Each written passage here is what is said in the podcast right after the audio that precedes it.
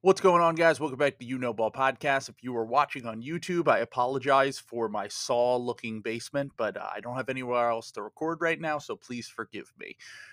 I just wanted to get some thoughts off, rant a little bit about what happened last night in the Sixers Pistons game. Majority of this episode was focused on Doc Rivers and the team's recent struggles, although I was kind of encouraged coming out of the Suns and Bucks games that they competed in those games things have felt a little bit off. There definitely feels like there's a little bit of tension between Embiid and Doc and the team in general. The vibes are a little bit off from where they were before, especially when James Harden first got here and things seemed to be going great. The honeymoon definitely seems to be over, and that culminated last night with Doc Rivers' comments after the game when he basically said, you know, he wasn't mad at the bench for not scoring because James Harden was doing a bunch of iso ball while they were playing with him. And to be fair, last night, if if James Harden plays like that, the Sixers roster is not configured to overcome a bad James Harden game like that. Harden every other game it seems like just cannot hit a shot, cannot get by anyone, struggles especially on switches and things have been a little bit up and down for him. It's I'm hoping it's the hamstring because in some games he can hit his shots. He can look like in the Bucks game I felt like he was able to get by some defenders sometimes. He wasn't being guarded by Giannis and Jrue the whole time, but he got by Middleton a few times, got by Wes Matthews pretty easily. I felt like things were looking up. And then it comes crashing back down with the Pistons game last night. And overall, I feel like last night you can kind of put on the bad Harden game and the fact that Doc still plays DeAndre Jordan, despite the fact that he is not an NBA player. He is not an NBA player anymore. I mean, he was negative nine in 10 minutes again. Like the guy just should, other than the Suns game, DeAndre Jordan has not shown life on the Sixers in any stretch, pretty much the entire season, basically. Maybe the one game against the Cavs when he was standing in the dunker spot and just catching lobs. Defensively, he's cooked. Offensively, he brings nothing to the table. And ultimately, if James Harden plays the way that he plays, the Sixers aren't going anywhere. So I can't get too mad at Doc about that. But at the same time, you're the coach, and Daryl Morey, you're the GM who gave him this guy to play, and you knew he was going to play him, and he's terrible the Sixers are constantly on the verge of pulling away against teams, whether it's good teams, it's bad teams. And then the bench comes in and they never extend a lead. And the one game that they did was the Suns game when James Harden struggled. So it seems like they can't really get on the same page of just putting their foot down and just putting their foot on the gas and blowing a team out. Like it's just, it's not really in the cards for this team. There's always something that seems to be off. And last night, and even though his comments might have been taken out of context, like this is the same thing that we've heard with Doc, especially a few days after Embiid criticizes him, which I talked about on this episode. Doc has got to go. Like I, I, I've been not a Doc guy since the jump, and the playoffs kind of proved to me why. But like, I was willing to give him another year because of the fact that you know he had the Ben Simmons collapse everyone struggled in in that Hawk series at different points. Even Joel and Embiid did, and I was willing to give Doc a, a second year, a second chance to prove that he can learn and change. And it's never going to happen. We talked about it on this episode. You can feel the wheels starting to come off on the Doc River Sixers, and it all starts with the star of the team calling him out, and then him making kind of side-eyed comments at the other star on the team and especially with a guy like James Harden, who has a history of blowing up locker rooms, who has a history of leaving his team, who has a history of just being like, fuck this, I'm out of here. He's a free agent after the season. And even if you weren't a fan of the James Harden trade, even if you didn't want the Sixers to get James Harden, he's on the Sixers now. And if you lose him, you're completely fucked. And Doc Rivers making those comments, even if he didn't mean it in that way, you have to be extremely careful. And I know that Daryl Morey is the number one James Harden guy. And I know that he does not, he's not the biggest Doc Rivers fan, despite what everyone fucking says. I think that there's definitely some tension between those two as well. And I think that if the Sixers do flame out in the playoffs, which it's looking increasingly likely, this is probably karma for me doing the Heat Pack episode last week where I just made fun of the Heat and now they've they're back in first place and we fell to fourth and here we are, right? But if the team continues to skid down the end of the season and just completely go off the rails and then lose in the first or second round of the playoffs in embarrassing fashion, Doc Rivers will be gone because I think that that would be the first time that Daryl Morey feels real pressure on him following the Harden trade. You know, Embiid's in his prime. You need to kind of try to win right fucking now.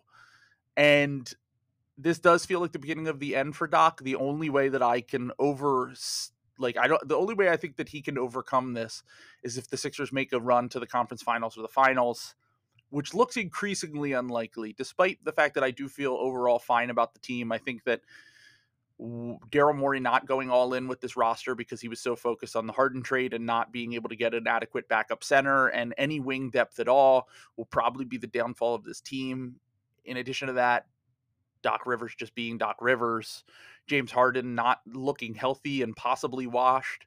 There's a lot of question marks with this team, but I think that I'm once again trying to remain positive. It is a it's now April, but that game was the last day of March. The Pistons have been playing their fucking asses off recently, and there have been a lot of parallels to the 18-19 Sixers recently, which is they kind of the vibes are a little bit weird. They're not really getting along and down the stretch of the season, they're competing against teams like the Bucks. Like they beat the Bucks once, they lost to the Bucks once. Sound familiar? They are competing against these teams that are teams that they're supposed to get up for, but then they lost two games to the Atlanta Hawks that season. Who, by the way, that was Trae's rookie season. That was end of the year. They lost two games to Trey to Trae and the Hawks. Embiid didn't play in some of those games, so you have to take that with a grain of salt. But I still think that the Sixers will be better come playoff time, but it ultimately comes down to two things. It comes down to is James Harden James Harden or is he a shell of his former self? And then on top of that is the bench and the backup center situation tenable and fixable? And I don't know the answers to that right now. So we'll see over the next few weeks whether the team can overcome all of this recent drama. We'll see if they can make a run. I do think that their best chance at making a run is probably in the four seed, and it's something that I talked about before. But I also don't think that you should have a bunch of losses right before the playoffs, not having a ton of confidence heading into the playoffs. Right now, they would face Chicago in the first round. By the way, they have a chance to slip even further. Like they play Toronto next week in Toronto. And it's a possibility they could fall to five or six. I don't think it's going to happen because I think that the rest of the schedule should be easy enough that they can overcome that because they play the Pacers twice and they play the Pistons once more. But like we just saw them against a bad team last night. And how did it look? And it feels as though staying in the four seed is their best option if especially if Miami holds on to the one seed. Because then you have probably in the first round you have Chicago, who the Sixers have owned for years and will probably beat in a seven game series. And then you have Miami, who is undeniably the best second round matchup. The Sixers are a bad matchup with the Celtics and Nets, as I've brought up before. I think the Bucks are probably just better when they actually care. They'll probably beat the Sixers in a seven game series. I think it will be closer than people might think, but I think that ultimately they would win that series. And I think that right now the Sixers' best path is that. But you've seen Miami come out and, you know, even when they have had their weird vibes and stuff, they've played well against the Sixers this year. They've really fucked up their half court offense, and that's kind of what needs to carry the Sixers in the playoffs. So the Sixers have no guaranteed route to a conference finals or a finals, is what I'm trying to say here. And ultimately this might come down to Joel Embiid just going into sicko mode and carrying the Sixers for two to three weeks, and we'll see if he is that tier of player. Because Joel, as great as he is, you know, has had some burnouts in the playoffs, health wise, fatigue wise, and I hope that he takes this personally, and I hope that him maybe getting burnt on this MVP for some bullshit at the end of the season and possibly first team All NBA motivates him to kind of carry the team and be the leader that we know that he can be. So that's my rant. We're going on 10 minutes here. you know, all the other stuff. You can catch in the description, I will have the merch. You can buy merch. I'm releasing more merch soon, but the first round of merch is, is all great. And uh, please support me and Dewani with that. I have some other people that I'm working on for the second round of merch that I will be releasing soon, uh, right before the playoffs. I have the square that you could donate to. We just got our first donation in like a month on there. So you can support us through there. You can rate us on Apple. You can you can rate us on Spotify. You can rate us on any podcast platform that allows that. And you can also like us on YouTube. Please like this video, subscribe if you can. If you enjoy my content, please share it with people. I would really appreciate that. I'm about to hit 10,000 followers on Twitter. I'm trying to hit a thousand follow- uh, subscribers on YouTube, and I'm trying to take this thing to the next level. So, thank you for being here with me and supporting me. And I will talk to you soon, hopefully, with some better news next week uh, about the Sixers, even though things never really seem to be that way, huh? Peace.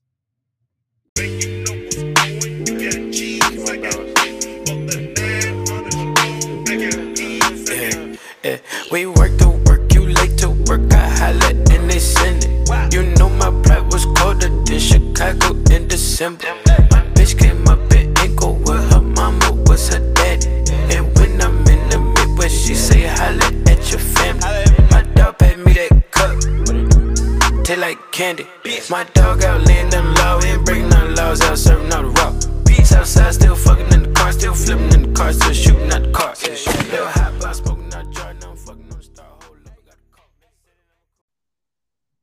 What's going on, guys? Welcome back to the You Know Ball podcast. I am your host, Trill Bro Dude, and joining me once again for the fourth time on the You Know Ball podcast, got my buddy Rob Flom, aka Rich Homie Flom from 213 Hoops. What's going on, Rob? Not much. How you doing, man? I'm doing all right. We we we get to talk about uh, something that we have in common. Last time you were on the podcast, we mentioned it. We did an episode about a year ago where we actually went pretty in depth on Mm-hmm. Doc Rivers and his playoff struggles and his time with the Clippers, the team that you cover, and now he is the Sixers head coach. And I really feel like I'm losing my mind with this guy. Uh, I don't know how else to put it other than the fact that I don't want to put all of the blame on him, but it does feel like that classic Doc situation where the wheels are kind of starting to come off a little bit because the Sixers have, by all standards, exceeded expectations when you Mhm. consider the circumstances this year. And I do think Doc needs a little bit of credit, especially when Embiid doesn't play. They've been competitive in most of those games. I think that, as you have mentioned to me before, Doc is really good when he doesn't have star players. He's, Yep. yeah, he, he's great when he doesn't have the pressure of winning on him. And I have to give him credit for that. But mo more recently, especially with Joel Embiid's post game comments after the Bucks loss, it does feel like we're headed down the path that Doc always heads down, and and you know it very well. Yeah, it's so weird. I think we did talk about this in the, in that pod, but the Doc got this reputation as like a star players coach because of his time in Boston. That's like where he's at his absolute worst. Um, when he needs to like stagger and like he never staggered the Clippers ever. It drove Clippers fans absolutely insane. Uh, we had articles like every year, like here's easy ways that Doc could stagger these guys. You know, you pair, you know, uh, Chris and, and Blake. You don't even need to stagger anybody else. Just you know, they don't play that great together. Um, you know, you stagger them. They each get to run their own teams in their own ways, and you know, ten minutes a game, however much it is. Never did it. Um, but yeah, like he's great when when Embiid isn't playing, and it's like Tobias Harris and, and Tyrese Maxey, and they're just winning winning games. And uh, it makes no sense. And then Embiid plays, and like he plays Paul Millsap for too long, and somehow DeAndre Jordan is still in the NBA, and uh, it's it is bad. I, I will say that it's so hard to know the politics behind player signings, but I, I blame Daryl Morey for the DeAndre Jordan Yes. situation. I think you 100% are fair in saying that. Yeah, like he, you know, Doc loves DeAndre. Doc, DeAndre might be Doc's all-time favorite player. It's he's really up there. It might be like Paul Pierce, but DeAndre is like a top three, top five all-time Doc guy. Like he was not a great player when Doc came to oh. to the Clippers, and Doc was like, "I believe in you. You can be a star. You're going to be the guy." And DeAndre was great. Like he was legitimately great for the Clippers for like five years. And he credits that to Doc, and like that is one of Doc's biggest successes. It's like you give that guy to Doc, and Doc is gonna play him. Like, of course, it's, it's gonna happen. Yeah, as your your job as a GM, president of basketball operations, whatever Morey he is, is to make sure that your coach is given the guys that, he, and if you give him a, one of his guys, especially a coach like Doc, I think a lot of coaches fall for the veteran thing far yep. too often. I think that even good coaches can fall for the Ty veteran does thing. It.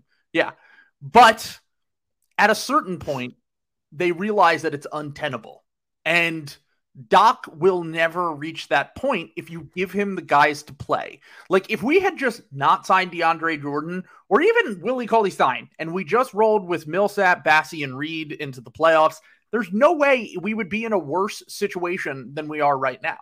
Mm-hmm. And I think it stings Sixers fans specifically because we've seen it before in the playoffs in those minutes. And it's something that when I was losing my mind when we signed DeAndre Jordan, I was like, this is horrible. What are you doing?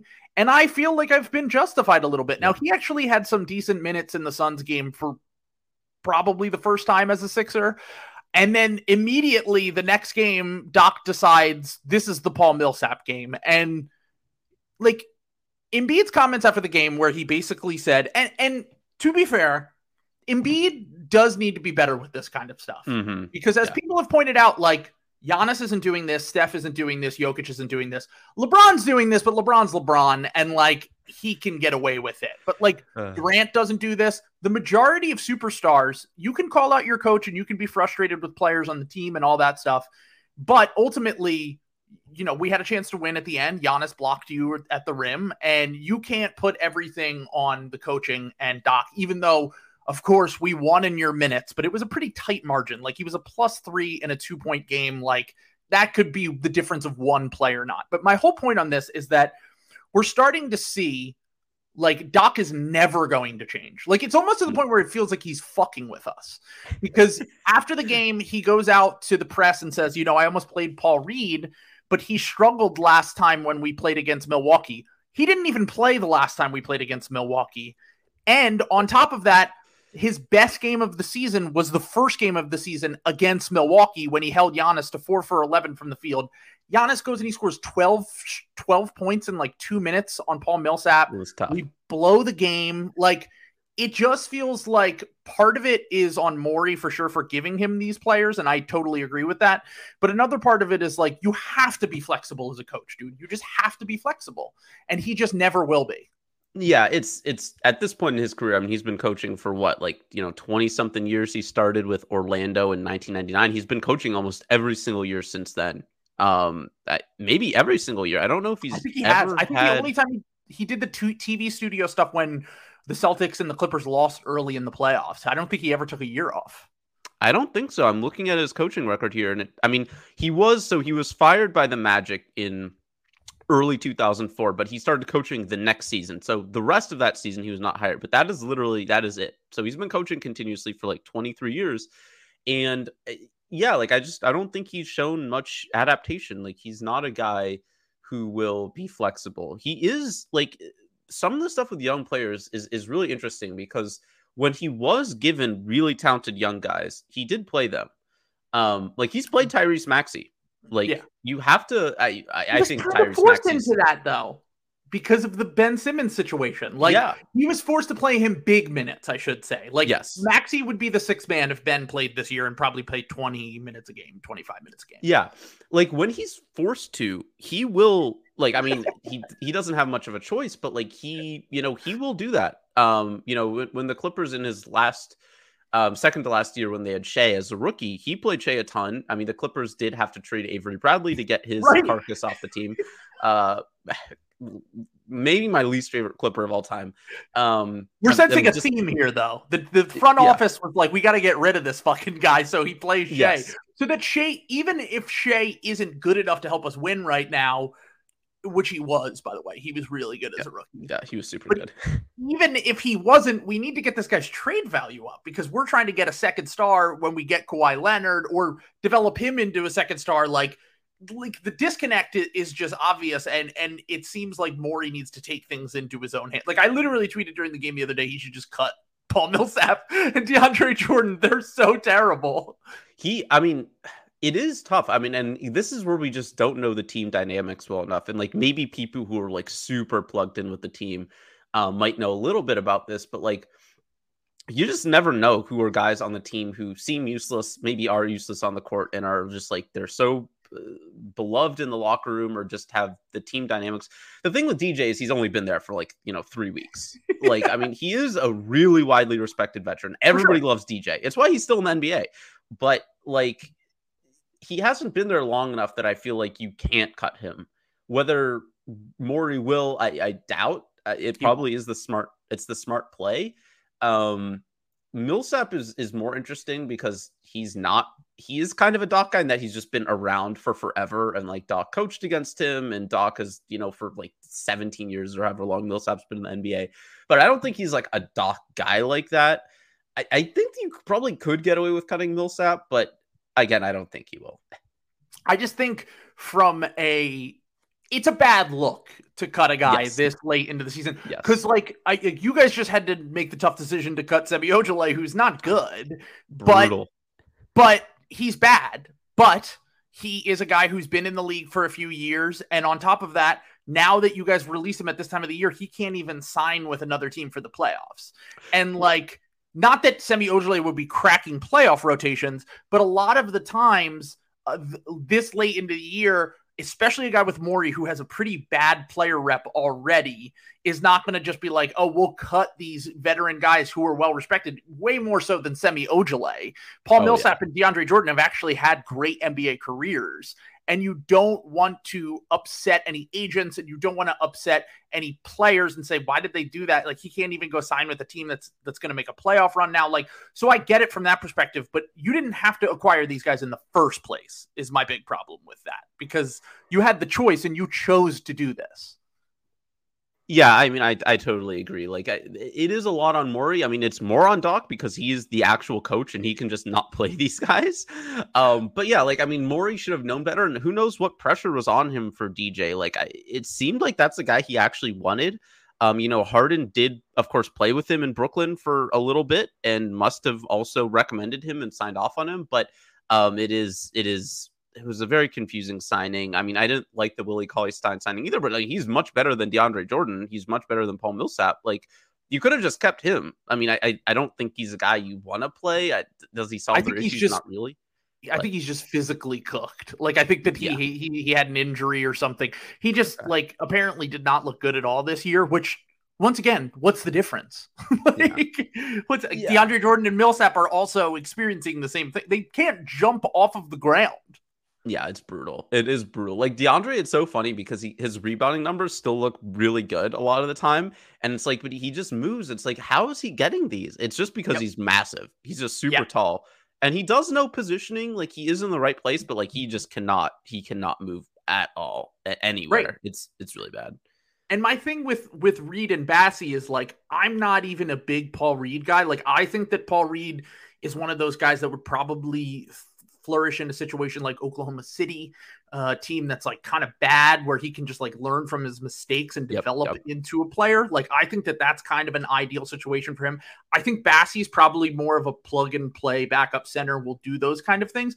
But both of them are gonna do the things that DeAndre Jordan and Paul Millsap can do, which is they're both going to rebound. They're both going to if you play them at the five, Paul Reed should know where to be positionally, like as a defender he's a little bit all over the place when you try to play him with another center. He's kind of just not a super high basketball IQ, but they will give you energy off the bench that you yes. are seeking from these other guys. And my whole thing has been like, I don't care if they suck. I just want to see them suck. Like, I want to see them go out there and like have the opportunity to be just as bad as the veterans and once we got James Harden, we never got to see that at all. Like we have not seen those two. We haven't seen Reed with Harden uh, at the five at all, not one yep. game.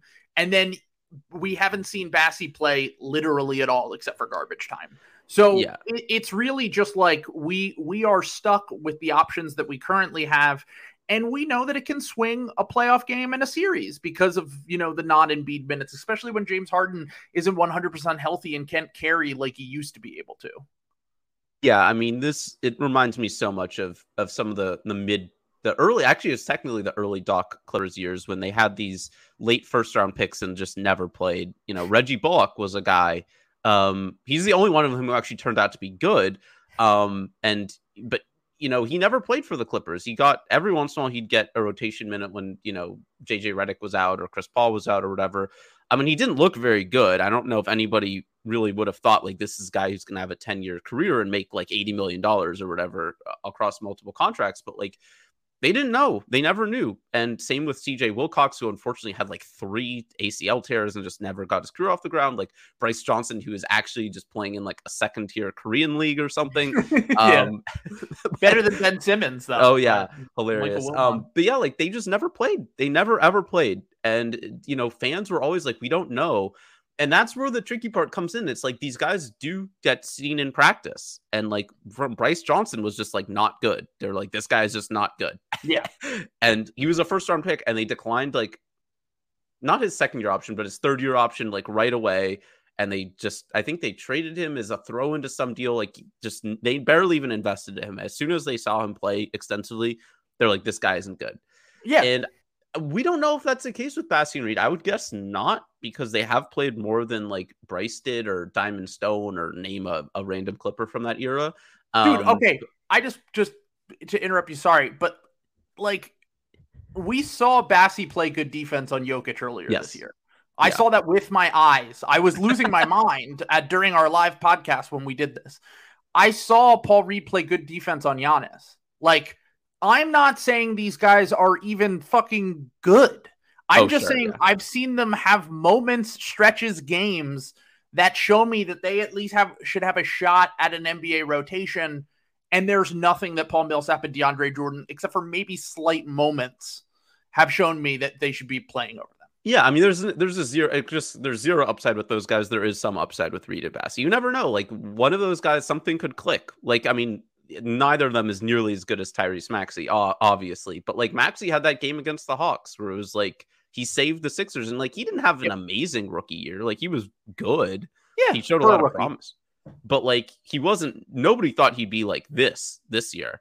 No. And it's like you never know. Like if you play Paul Reed, maybe he has like a seven rebound in three minute stretch where he just gobbles up rebounds does some random stuff defensively, like he, or Bassey throws down like two dunks. Like these are guys who can like DJ and, and Millsap, they're they're cooked. They're they're absolutely they cooked. They have no upside. They're you know they're not going to do anything. It's it's really bad. Yep, and we've seen it now. I mean, I said it when we we got them, and I knew that this would happen. I was willing to give Paul Millsap at least a little bit of a shot because at least Paul Millsap was in a playoff rotation like two years ago. Like, yeah, DeAndre Jordan hasn't been good or in a playoff rotation in uh, a five years. Like, like when was the last time you were like, oh, DeAndre Jordan just had a really good game? Like, I knew that from the jump this wasn't going to work, and this is something that I've been trying to like hopefully avoid because I've been a little bit more positive about the team overall recently. Coming out of the Suns and the Bucks game, like I didn't, I actually don't feel bad about the team overall. Mm-hmm. Like it's really just Doc and the backup center thing that I don't think are solvable. Like I think that both of them are going to be the weaknesses of this team and could be the downfall of this team. But I think that like everyone had this doomer mindset, whereas like Mike Chiodo pointed out to me and like has has said it multiple times. Like if Harden hits that step back or Joel puts that bucket in and we go to overtime or we win the game in regulation, like the narrative is we're t- we're contenders. And because that shot doesn't go in, it's oh the Sixers choked away another game. Oh, like you know they're not real contenders. And I'm like I don't know, like they just went up against the Suns, who are the best team in the NBA this season, and played really well.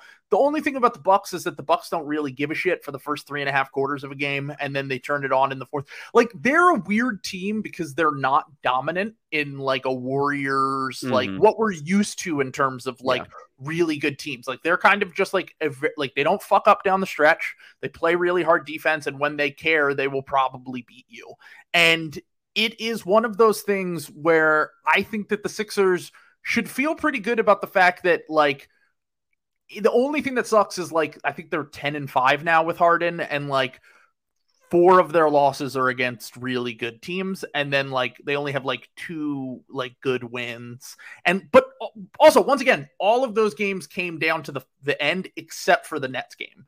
So you would hope that like they can take some positives from these games and head into the playoffs with like we can compete with any one mindset instead of like you know the wheels are falling off as as i said earlier yeah, I mean, I'm I'm I'm pretty encouraged by the Sixers. I mean, I, I don't think a, a, championship run will happen this year. I do think even outside of the backup center, I think a lot of the rest of the roster is not ideal. Um, I yeah. think you can cobble together, um, you know, a pretty good rotation with everybody else, but like it is a lot of guys who on a game to game basis have a lot of variance. Like a Shake Milton or Furkan Korkmaz is going to be good in any particular game. I have no idea. The Sixers probably have no idea.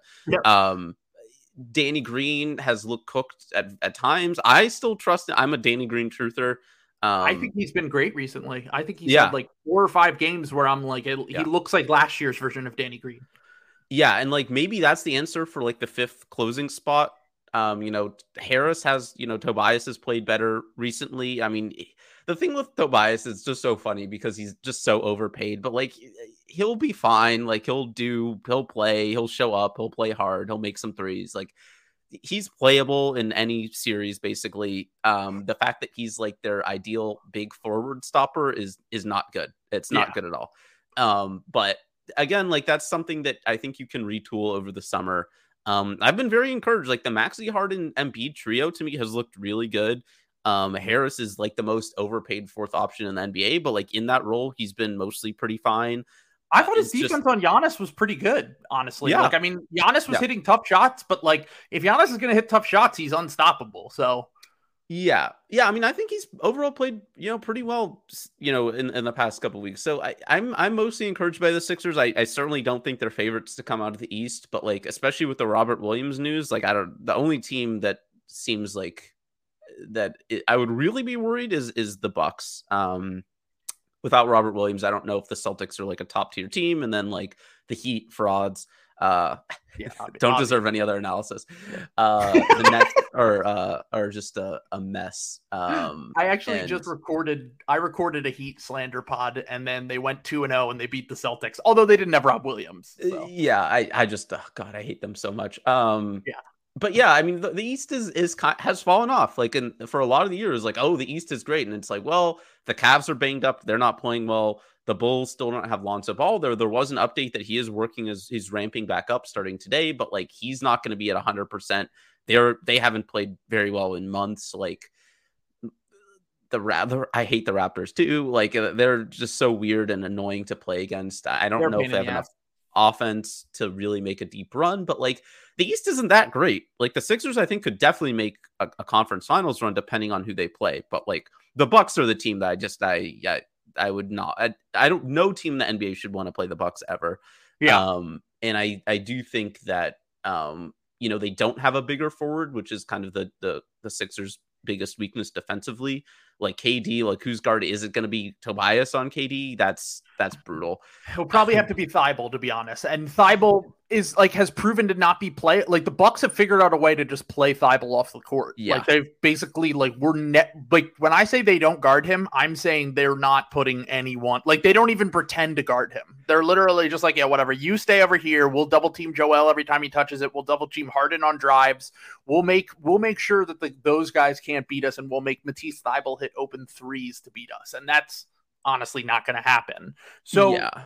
So, kind of just before we like move on to the next thing, mm-hmm. the one thing that has been brought up is, um, you know, the, like once again, I think that the Sixers, I totally agree with your analysis. I think they could make a conference finals run. I think they'd need luck matchup wise, and I think they'd need luck injury wise in order to make a real run towards the finals. I think yeah. I think like my thing about the Bucks is like they have proven the last two seasons they don't give a shit about the regular season and they can turn it on when they need to and that is what scares me like to me they they are the team that most obviously has a level to go up in the playoffs like the Nets have been playing for two to three weeks like they have to win every game because they, they kind of have to. Yeah, exactly. the Celtics have been, you know, because of the Robert Williams thing, like you could argue he's their second or third most important player, depending on like like Jaylen Brown slander. It's not even like you know, I I like Jaylen and he's really good, but like to me, the thing that made like their defense without Robert Williams is very good. Their defense with Robert Williams It's is terrifying. elite. Yeah. And then on top of that, you show they showed exactly why he's so important, not only to their defense but to their offense last night. Because the one, they didn't have an answer for Bam on the uh, on on the other end. Like Bam was getting whatever he wanted, and like Robert Williams would make sure that did not happen. And then the second part is because Miami kind of runs like this heavy switching system they they were they switch on a, a, ton and basically like robert williams being that vertical spacing threat is something that like they're just gonna like Theis and horford are perfectly fine but they're not going to give you the rim protection and the vertical spacing threat Yeah. that robert williams does that makes that offense and that defense so potent so We'll see if he can come back. If he can come back in the second round, that's a matchup that the Sixers should try to avoid at all costs. I think Mhm. that I think that like I would probably put the Celtics and the Bucks healthy in their own tier just based on what they've shown us this year. And I'd probably put the Sixers and the Nets in the tier below that just because there's so many question marks around them. But because of the Robert Williams injury, that definitely changes things in the Eastern Conference. And I think that the like I've just seen the Celtics get have to have injuries and then still win in the playoffs so many times that like they lost Hayward, they lost Hayward and Kyrie the one year. Like like they always seem to just figure out a way to overcome injuries in a way that other teams cannot. And uh, I, it's still a matchup I wouldn't want for the Sixers, especially Yeah. if by the second round Robert Williams can come back. But kind of just talking about the Sixers vibes in general, like the whole doc thing with Embiid going into the press conference and saying what he said about I should have been on the floor when Giannis was, which duh, obviously he should have been. They should have been pairing his minutes, but they didn't do that. And then Wos from the Ringer, who um he's a big fan of mine, um has um goes on his podcast. Basically, Wos shits on the Sixers all the time, and I'm a large part of the reason because I dig up his old takes that aged poorly about like Tyrese Maxey and stuff. But Wos was being honest today and like people were like oh he might just be making this up because he's a sixers hater. I'm like nah i don't think he would make something like this up. He was talking about how when the sixers were in la recently he ran into a sixers player that he knows when he was out to dinner and basically they said he said to them i can't pick you guys to come out of the east this year. Like i just it was after the nets game and he was like i just don't see it with this team. Like you know, Harden and Embiid are really good, but like the East is tough and blah blah blah. And the player said to him, you know, I wouldn't pick us either. And I'm fairly certain that player was Danny Green because I have heard all season that Danny has not been happy with his rotation. Also, someone dug up his uh, that was had Danny on his Twitch stream uh, not that long ago, like a year or two ago. And so I was pretty certain. But once again, going back to the Doc Rivers thing is like, he- like I know Danny has been upset with the fact that he he kind of like lost minutes and stuff, but like it really does feel like in order to like go on a run to the finals, like what what we just saw with the Heat, the reason why I never believed in the Heat is for on court reasons, but once I saw Spo and Jimmy getting into it, I was like, there's no fucking way I believe in this team at all. And I yeah. feel like you have to re like what the Bucks do really well is like they all get along. They're all like, you know, like they support the players and the coaches and whatever. And like if there's a veteran locker room guy, especially someone like Danny Green, who I think it is, saying this stuff, that's not great when you're trying to forecast a playoff run. That's bad. yeah. yeah. I mean, if, if it's Danny Green, I mean, Danny Green's like your the, the only good real veteran who's still playing. Like really. Exactly. And uh, yeah, I mean, I, I would trust his opinion on a team's ability. I mean, he's won three three, three championships, uh, two champion. I can't. Um, yeah, three on three different teams. He's been around some of the best NBA players of all time. Uh, if he doesn't think this team has it, that's that's a, a very bad sign. Yep. And also a week ago on his podcast, I was like, Danny, can you please just just shut the fuck up until after the season? Like he goes on there and he says, uh, the Celt he before Robert Williams gets hurt, he said, I think the Celtics could win the East. And I'm like, what like you're you're on a team that's playing right now. what are you doing? Like Oh so so overall, while I feel as though the Sixers could have some things break their way, I don't feel great about that aspect of it. But it also that and was even mentioned in his comments while he said this was a lot of the times when I talk to players and they're upset with a team or a coach or whatever, it's because they're not getting enough minutes and they're not getting enough run or their their role isn't bigger or whatever. And that's exactly what has happened with Danny this year. It's like I've heard these things kind of behind the scenes, and like ultimately, I think that I personally think the Sixers are better with Danny Green starting than with Matisse Thybulle. And Agreed. it's not and it's not that it's not that Thybulle it doesn't bring something to like in certain matchups you might have to start Thybulle because of the things that we talked about where like defensively like Danny just can't hang the way that he used to.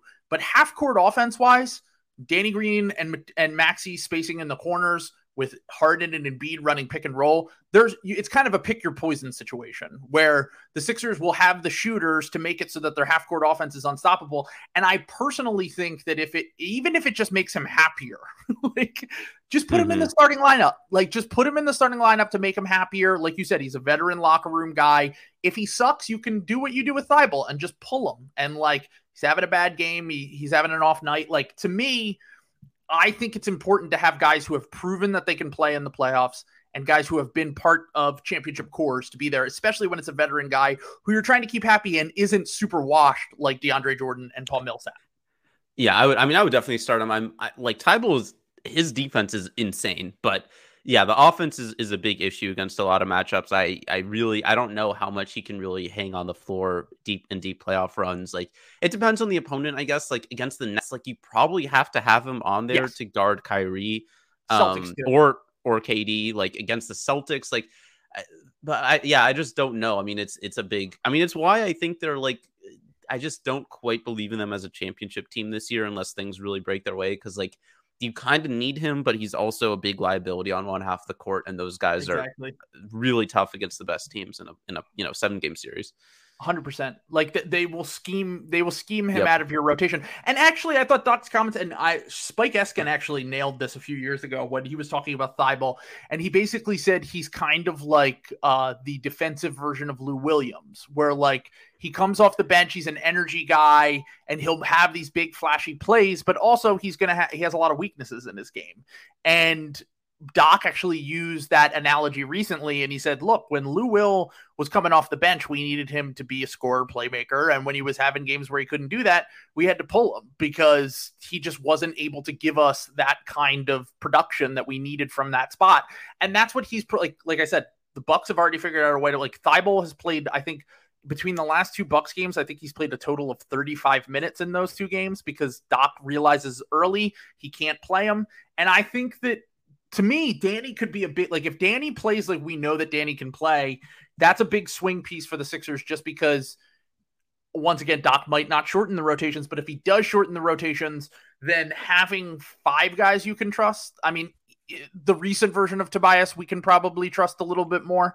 So you have your five starters you can trust, and then you just it basically is just like who's feeling it that night. Let's go with yep. Shake, let's go with Furkan, let's go with Thybulle, let's go with Niang. Like you have options coming off of the bench and try to figure that out as you go and which works for best each for each matchup, which once again, don't have a ton of confidence in. But they at least I, I feel a little bit better about the depth than I did before, and ultimately it will probably come down to Harden or Embiid carrying us. So this this is yeah. This is really going to be a, a, defining season, I think, for both of their legacies. As I've said, like time and time again, like there's another playoff flame out, you know, they'll they'll give it a little bit more time to kind of figure things out. But ultimately, those two guys are the are the ones that are going to have to carry and do a real carry job uh, in in this playoffs. But Let's move on to the Clippers Jazz game the other night, which holy shit. My God. I was watching that game and I just want to say, I feel so bad. I have a coworker. I was working that night mm-hmm. and my coworker in the call had a, a bet slip. And on his bet slip, he had Donovan Mitchell to score 25 and the Jazz to win. And when Donovan Mitchell scored 25, they were up 25 points in that game. And I was like, never trust the Jazz. You have not won yet. The Jazz are playing mm-hmm. the Clippers. They might have PTSD from the last playoff series that they played in. Like, I don't think the Clippers are going to take their foot off the gas because I just watched the Sixers blow a lead to the Clippers a few weeks ago, and this team just never gives up. Mm-hmm. How did the, how did that happen again? Like, what the fuck is going on with the Jazz, and how do the Clippers just keep doing this to them? In Paul George's first game back, Yeah, I mean, I think there might be a little bit of a psychological element. I, I generally hesitate to call teams like soft or weak or whatever. Uh, this Jazz team, I they just don't have very good vibes. Maybe more than like soft or weak, because I, I don't really know. Like I, I wouldn't necessarily label a lot of their key guys that way. I just don't think the vibes are good there. Like the the Rudy Donovan stuff has been boiling for years and years and years, and like as we've seen in Lob City, when that happens, there's at least something there. It it's probably not as dramatic as like they hate each other, like they can't stand each other. It's just they don't they don't get along very well. They probably kind of wish that each one of like that each of them was the main guy instead of like a co guy. Sixers um, fans could understand that. Yeah, exactly. It's like I, I don't think there's like animosity there necessarily, but I, the vibes are just not very good there and this is just they felt like a team for a couple months now that just knows that it's it's very much like Lob City. Actually, the parallels are super similar. They know that the end is coming. They know that they are not as good as the other top teams. They just don't have that talent. They don't have the depth.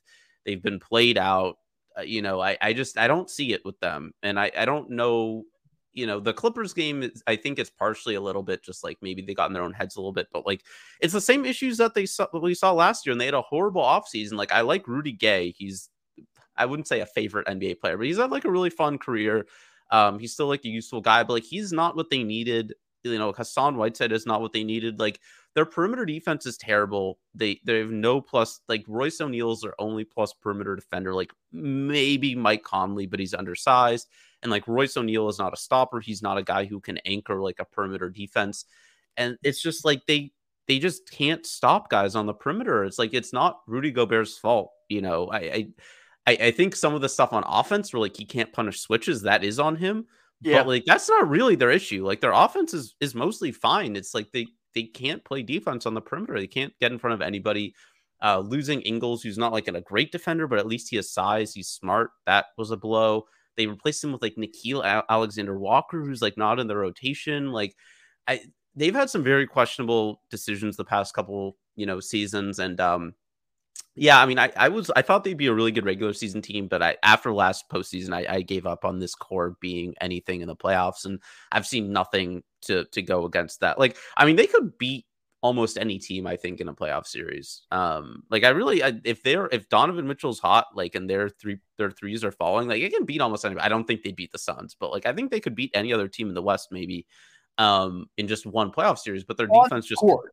like that's like you feel like on the court that makes sense. But I feel like once again we're yes. talking about like the vibes of everything and like the vibe, like yeah, it's yeah. like unless you have Kobe Shaq level talent out there, unless you have guys who are Kevin Durant, Steph Curry, like you there's a certain level that you need to yeah. be able to of talent you need to be able to overcome the weirdness of the whole situation. Right. And there is like even if it isn't like we I fucking hate Donovan Mitchell or I fucking hate Rudy Gobert, there's clearly some tension there. And it was in the fucking post game comments like, you know, like it's mm-hmm. the same fucking thing as last year, you know, basically Rudy saying, you know, we're not getting our hands dirty. Earlier this year, he said, you know, I wish that some players on our team would focus on defense more like Devin Booker. Like, like uh, the comments that that are being made are just shade thrown back and forth the entire season at each other. and beautiful. it it is funny to me because I I went back and I listened to our preseason podcast and we basically basically both said the same thing, which is we both think they're going to be a really good regular season team. We both had them like first or second. And we felt as though it was going to kind of be that same machine that it was last year. And then in the playoffs, the only way that they can make a run or like prove that they're better is through Donovan Mitchell getting better. And I think he has gotten better every year. Like I actually think he's really, really good now. And I was always more of a Donovan Mitchell skeptic really until the playoffs last year was when I like started to kind of come around on the idea of him being like a real top 15 type player in the NBA. And it feels as though this team is on the verge of just completely blowing it up because I think that like all of the stuff that we talked about with the animosity, the fact that they they didn't even try to get any perimeter defenders. Like they didn't even yeah. try to get a guy like you you guys and I know that Robert Covington also not a stopper, not a guy who is going to like you can't put him on the best option on the other team and he's going to shut sure. him down. But he's going to help your team defense. Like he's going to Yeah. be he's going to he's going to make your defense better. He just he's been he's done that on every team that he's ever played for. And he's already done that and you guys got him basically as a throw-in in that trade. It is pretty crazy. I, I don't the Robert Robert Covington's value saga has been very very weird. Where he was like he was like I love Robert Covington. I have you know since his days on the process Sixers, but he was definitely overvalued a few years ago For Like, sure. absolutely. But like it, it was like people like in the mainstream media, like you know Zach Lowe and others were like, oh, like you know Robert Covington, like not maybe not that good. Like teams have kind of figured him out and it's you know I didn't watch much of the Blazers this year because they were like a dumpster fire. But as soon as he got to the Clippers, it's like this guy is not even close to washed. Like, he's really good. He's still extremely good defensively. He is like top five hands in the NBA. He's always getting steals and blocks. He he like the point of attack was never a strong point of his, and it's not good now. Like he's below average there, I would say. But like he's also a solid rebounder. He will move the ball. He takes a lot of threes. He's not like a sniper, but he will take a lot of threes. Like I, I just don't get it. Like they got him for a throw in. I feel like other teams could have gotten him for like a couple second round picks, maybe like a really Yeah. heavily protected first. And I guess there's just like no interest. I it it's very confusing to me um, because he has been he after the trade he was the Clippers' best player over the last month, like I, which is saying a lot about the Clippers. But like you know he was amazing on defense and still contributing on offense. And yeah, I mean the, the Jazz would be much better if they had him compared to like Nickeil Alexander Walker. I mean they made a trade with the Blazers. And That's and what I'm saying. Yeah, yeah, I, it, yeah. It's it's very weird.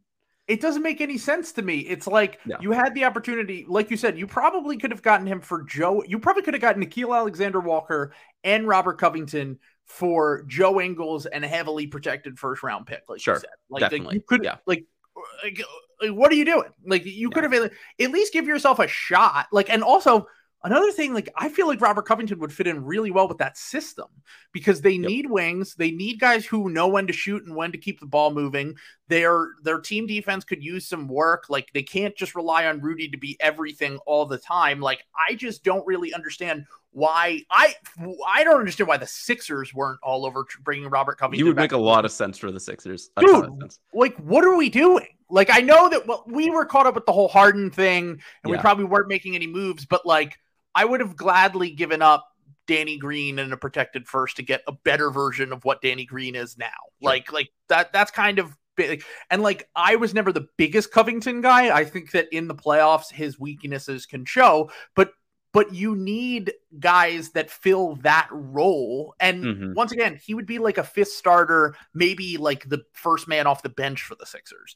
And it doesn't really make any sense to me that this guy kind of went for nothing and the jazz and the sixers and these teams that are kind of very desperate for two-way wings were just like we're good and the and the clippers were just like we already have seven two-way wings but we want nine well, I, all they need to do now is trade Marcus Morris and uh, clear clear some room for for Covington. Well, he's but- going to be a Sixer next year, so don't you worry about that. It feels like it feels like a move that will be made Philly would, to be fair, love Marcus Morris for sure. Um, He's a Philly guy too. Yeah, yeah. I mean, I could actually kind of see that paying out well as long as he doesn't as if they don't have Doc coaching.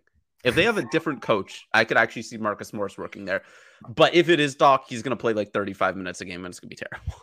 Yeah, yeah, that's actually a very good point. But I'm just thinking like we need a big wing four type who can sh- who will just put up a ton of threes and like not really Yep. think about. I know his defense has fallen off a little bit, but like once again, we're, we we have George Niang. Like it's like it's not like our defensive options. Tobias and George aren't, aren't that great uh defensively. But so so I just want to kind of talk a little bit more about like the teams that could potentially blow it up. So this is, Yeah. as I said, kind of a ringer Bill Simmonsy situation here where there are a handful of teams in the NBA. I came up with my three teams I think are most likely to blow it up this offseason. So I think the Sixers bought themselves time with the Harden trade. I Mhm. think that all the teams that would be kind of prime candidates for this, and like when I say blow it up, I mean get rid of one of your two best players and reconfigure the roster. I think the Sixers will blow it up in a we'll get rid of role, we'll, we'll bring in new role players, we'll move guys around, we'll figure things out. I think that there are three teams, the Jazz being number one for me. I think if Yeah. The Yeah, Jazz lose in the first round of the playoffs. One of Rudy or Donovan are on a different Is team next year. Yeah. My guess would be it's Rudy, only because I think that they the Jazz are like, we finally have a marketable star in this market. Like we're gonna hold on to him for as long as we can. And I think that Rudy, although Rudy's contract makes him a little bit hard to trade, there should be teams like another thing Mike Chiata brought up to me, which was like, as much as I'm a Rudy hater, like he fits on a lot of teams because he's oh, just Oh, like a one man a one man defense, especially during the regular season. His defense is crazy valuable. And then on top of that, he's just like a role threat who will fit with any star basically that can run pick and rolls. So they're number one on on there. This I'm mad that the Ringer brought this up on that podcast because I had an idea for a trade, and I think a few people have had this idea. I don't think it's an original thought of mine, but it's basically my team who I have third on here most likely to blow it up, which is the Atlanta Hawks. They make a trade for Rudy Gobert because you have someone who can cover up Trae's bad defense.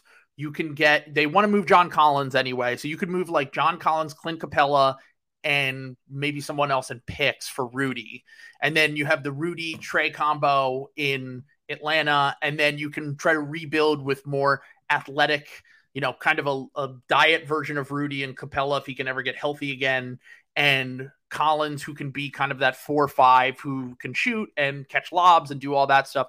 So so first off, what do you think? Of, first off, I definitely think the Jazz are going to blow it up after this season. But what do you think of that kind of trade? I mean, I like that. I mean, the Hawks would have been on my list as well. I think there. I think I, I can think of three others, so I would have five that are potential candidates. The Hawks would definitely be two or three for me, though, um, because Yeah. their season has been, you know, very disappointing. And Capela's been one of the big reasons why he's still been good, but he's been way worse than he was last year when he was like an All NBA level guy, um, basically an All Defense level guy. Um, I think that makes sense. Like Collins and Capela, I don't know if you'd even need to throw in anything else. Maybe like a pick or two, or or maybe one of their like random young guys. But um, yeah, I think it makes sense for both teams. I think like Collins, Capela, Mitchell would be kind of fun. Um, and and yeah, I mean, there's nobody better in the NBA to cover up Trae Young's weaknesses than Rudy Gobert. I mean, maybe like Giannis or or Yeah. Embiid are, are up there, but Yeah. like any of those guys, like. eh, So I I like that a lot, and I think the Hawks are a prime candidate. Like I some of their young guys have just not panned out. Like Gallinari and Lou Williams are, are aging. Uh, Bogdanovich has been hobbled this year. Uh, DeAndre Hunter, I was never very high on. He has not had a great season. Um, so yeah, like I, I, I do think that they're they're kind of a prime candidate. I do I like that trade. I think it would it would work well for both teams. Yeah, I think that both of those teams will probably shake it up after the season, and it just makes it just makes sense because, like, once again, when you're trying to find someone to take on Rudy Gobert's massive contract, it isn't easy to find teams that have a ton of tradable salary and players that the Mhm. Jazz would actually want. And it is Danny Ainge, who Danny Ainge is now helping run things there, and he was apparently a big fan of John Collins and tried to get him on the Celtics.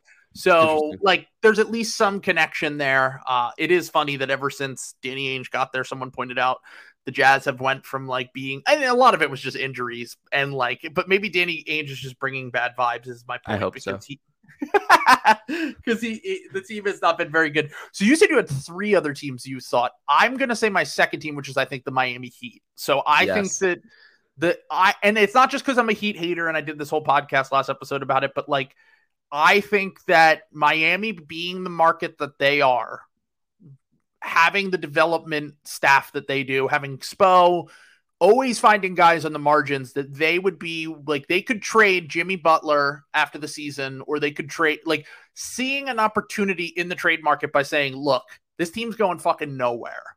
We have Jimmy Butler and Kyle Lowry who could contribute to contenders immediately. We're not going to be a contender, but we have Bam Adebayo and Tyler Herro, and then hopefully we can try to recoup some draft picks and young players to rebuild around those guys and then maybe try to recruit a star in free agency eventually. Because i don't think there's going to be a ton of stars available this summer. Like i don't like I, there isn't like a ton of obvious names to me. And they might see that opportunity as like look we could trade both of these guys and they could contribute to other teams and we could maybe rebuild our team down here and I think that if the Heat lose in the first, or they, it's they either gonna lose in the first round of the Nets, or they got to get fucking destroyed by the Bucks again or something. Like they got to like they got to prove that like like the way they played against the Celtics last night, like if they play like that in the playoffs and they're competing every game, I don't think they're going to blow it up. But I think Yeah, if they just yeah. get fucking embarrassed, I think that they're like, yeah, we're we're, so. we're done with this core. Oh. So would be great. Uh, yeah, I mean, I I agree. I think Butler. I might not have said this a few weeks ago. I mean, I think it still would have made sense timeline wise, but I mean, the the Butler Spo argument. Um, you know, something seems a little off there. And Jimmy always wears out his welcome. Um, you know, after a few seasons, and it's it's right about that time in Miami. So, um, I mean, I, I, it is tough. I mean, I, I'm I'm guessing there will certainly be teams that will be interested in Jimmy Butler. Um, it would be interesting to see who. Um, I think there are some teams who would be scared of of taking him on because of the personality, but also because he's old and injury prone and doesn't shoot threes. Um, and like his offense is falling off. Yeah, yeah. So I, that would be really interesting. But he were those are those are also my top three. I just have two other. One of them might not even count. Um, but yeah, All right, so before we get into that, I do just want to say we forgot to mention this last episode. I had Nihilist Bucks on, and we talked about what team would be crazy enough to trade for Jimmy Butler after another burnout with another team if things didn't work out. And we forgot the most obvious one of all, which is the New York Knicks. Like, oh yeah, the Knicks are they have Thibs as their coach. They've been like he would be as much as Jimmy has his flaws and all the things we've talked about. He would be the best Knick they've had since Melo. Uh, easily, yeah. and I think that a trade where like I mean, I don't think that they would do like I don't think the Heat would want Randle, but like a trade where you're sending out Randle's contract plus picks and young players and stuff to get Jimmy there to try to like maybe recruit people, which is funny because he seems to clash with everyone everywhere he goes. But that just there's a lot of connections there, and it does seem like a very Knicks move that they would do. So so that's definitely a chance. So who are your other two teams? Because I thought of some teams, but I think we're gonna have one team in common that I didn't include on this list. And the reason I didn't include them was because I don't think they're gonna move one of their top two players. But who who would you say are are likely on that list? I, I'm likely as a stretch. I mean, it would be hilarious if the Lakers traded Yes. Anthony Davis. Yes. Uh, uh, I, I don't think it'll happen, but I think there is a scenario. I mean, this season has been a, a glorious, glorious, sweet disaster for the Lakers. um, could have been predicted. I, I don't think anybody could have predicted this. No, Um, no. but- I went back and listened to our preseason podcast, Yeah. and we both had the Lakers as our three seed, Yep. and we said we don't think it blows up until the playoffs. But you brought up and you said on there. This, the Lakers do have a chance of just sucking this year. And I was like, I feel like in the back of my brain, I feel the same thing, but I don't want to deny LeBron James. Sure. That was our whole thing was like, we don't want to deny LeBron until he shows us. And he has clearly shown that he, he's still very good, but not good enough to carry the way that he used to. So yeah, I agree with Speaking- you. on a tangent, the Arnovitz on Lowe pod where he's like, LeBron deserves a first team on NBA. I'm like, Joke. get out of here. Get out of here. He, I don't know if he'd make any of the all NBA teams. Um, for me, he probably should, but like, I, I don't know. team? Maybe, like, sure. I'd put Pascal over bad. him. What? The forward depth with all Oh, NBA yeah. this year is not very good. So he would I mean, probably would put make- Pascal Siakam over him. then you probably wouldn't have LeBron on your because that I was mean- the last spot we couldn't think of was like because we had J we had Jimmy on the set we had Jimmy on the third team we had um shit who did we have on the because the first team I think it's prop if it comes down to it and Giannis and Jokic are included as first team there's no way LeBron should be included on first team Absolutely not. Yeah. No. And then second team you would have Tatum so Tatum's taking up the one forward. He's going to be on second team with Tatum. That's what's Yeah. going to happen. yeah Um, But like you could make the argument that he should be I I would still probably include him third team, but I think you could make the argument that like a Siakam type could make it should make it over him. yeah i mean i just but anyway like yeah i mean they've they've been a disaster and like maybe they they they decide to trade anthony davis. I i don't think they will um to be clear but it's it's a possibility. I all bets are off with them. I mean and i just True. you don't know what lebron is thinking. They probably don't know what lebron is thinking.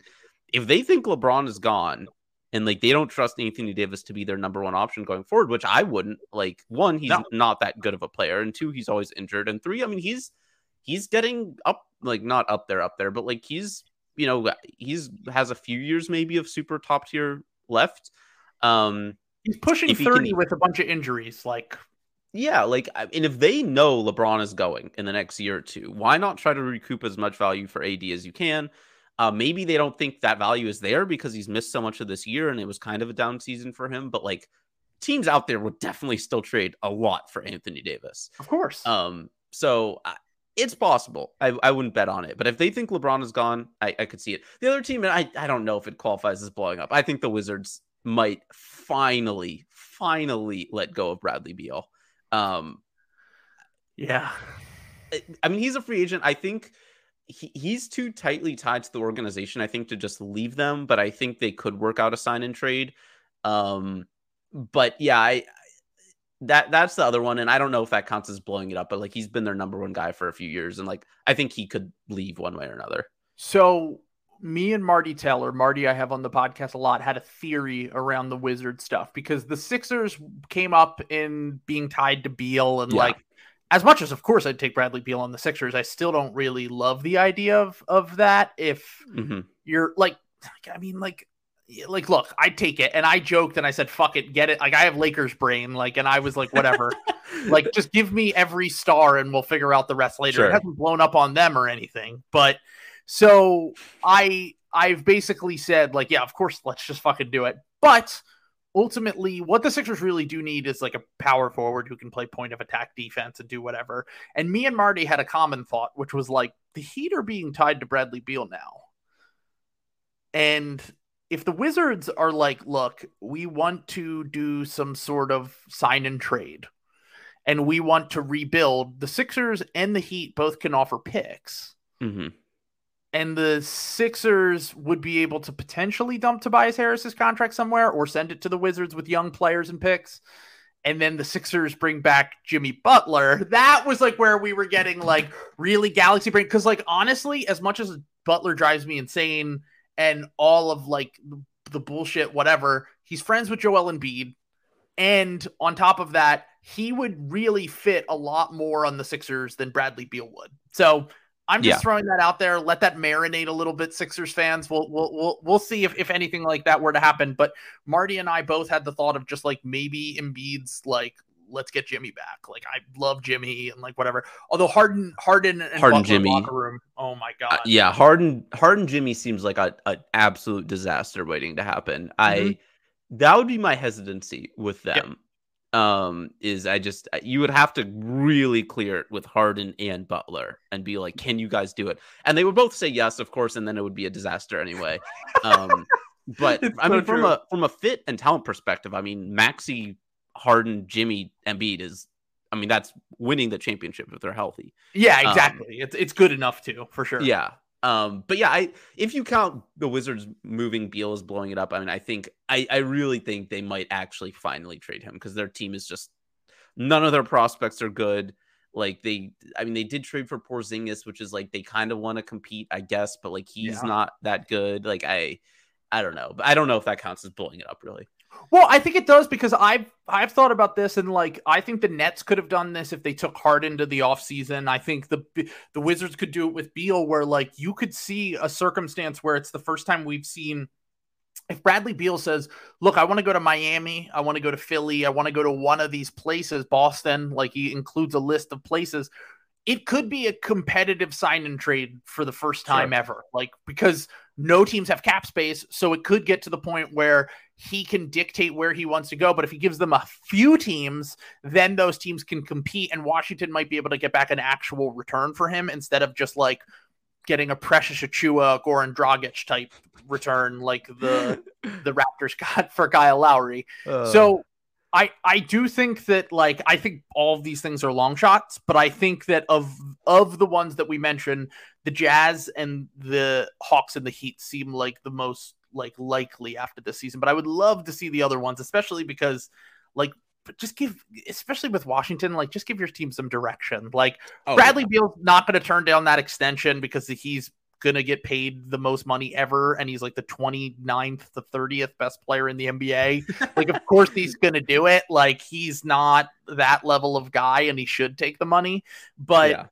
It would be funny just to see just to see a little bit of craziness this offseason with that. But all right, let's talk a little bit about the let's just talk about your Western Conference contender tiers cuz last episode I talked about my Eastern Conference ones. This was before Robert Williams got hurt, so yeah. I would probably move the Celtics down a tier. I think Milwaukee's in their own tier in the East now. I think that I would have the Sixers, Celtics, and Nets in the second tier. And then from there, I don't really care. I don't think any team has a realistic shot to win the Eastern Conference. The West is a little bit different. Eh, or I should say, it is similar to the East in that I think there's one clear favorite. Yes. But I don't know what other teams really have a shot at winning the West because there's just a bunch of craziness after the number one seed Suns. So what would be your contender tiers? Like, who would you say is the favorite? Who would you say is like has a shot? And like, who needs a bunch of shit to break the right way in order to win the West? I mean, I think uh, tier one has to be the Suns. I mean, I I'm a huge Giannis respecter and a Bucks respecter in general. The Suns should be the favorite to win it all. Like they I are, agree.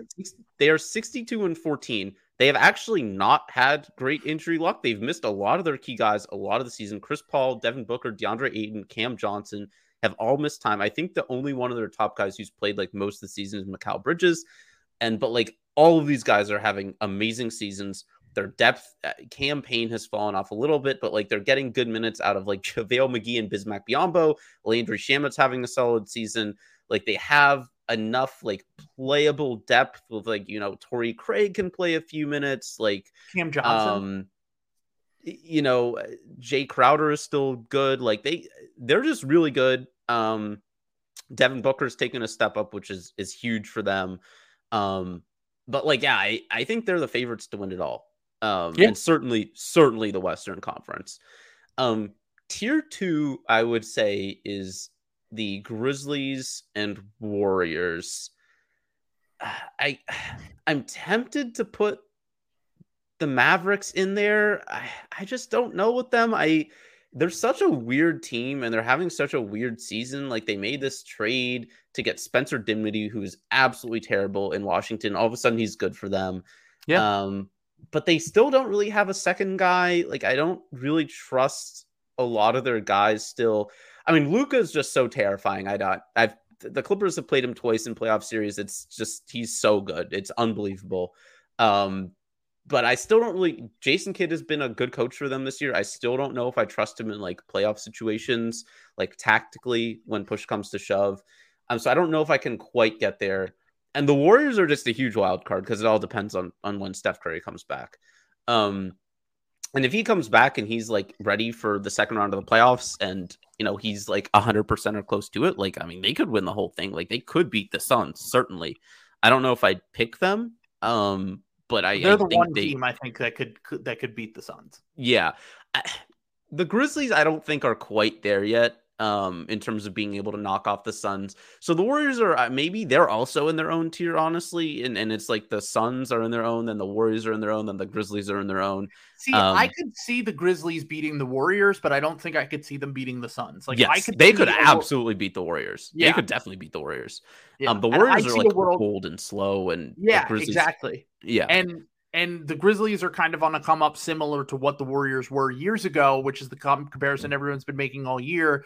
Yeah. But it does feel like it's definitely the Suns conference to win in a way that I haven't seen in like I was a Suns doubter last year. I you were mm-hmm. much higher on the Suns going into the playoffs. I remember you were like, yeah, I actually think that they have a chance to win the West and they had some things break their way, obviously. Sure. Kawhi gets hurt, like the Lakers had injuries, all this stuff.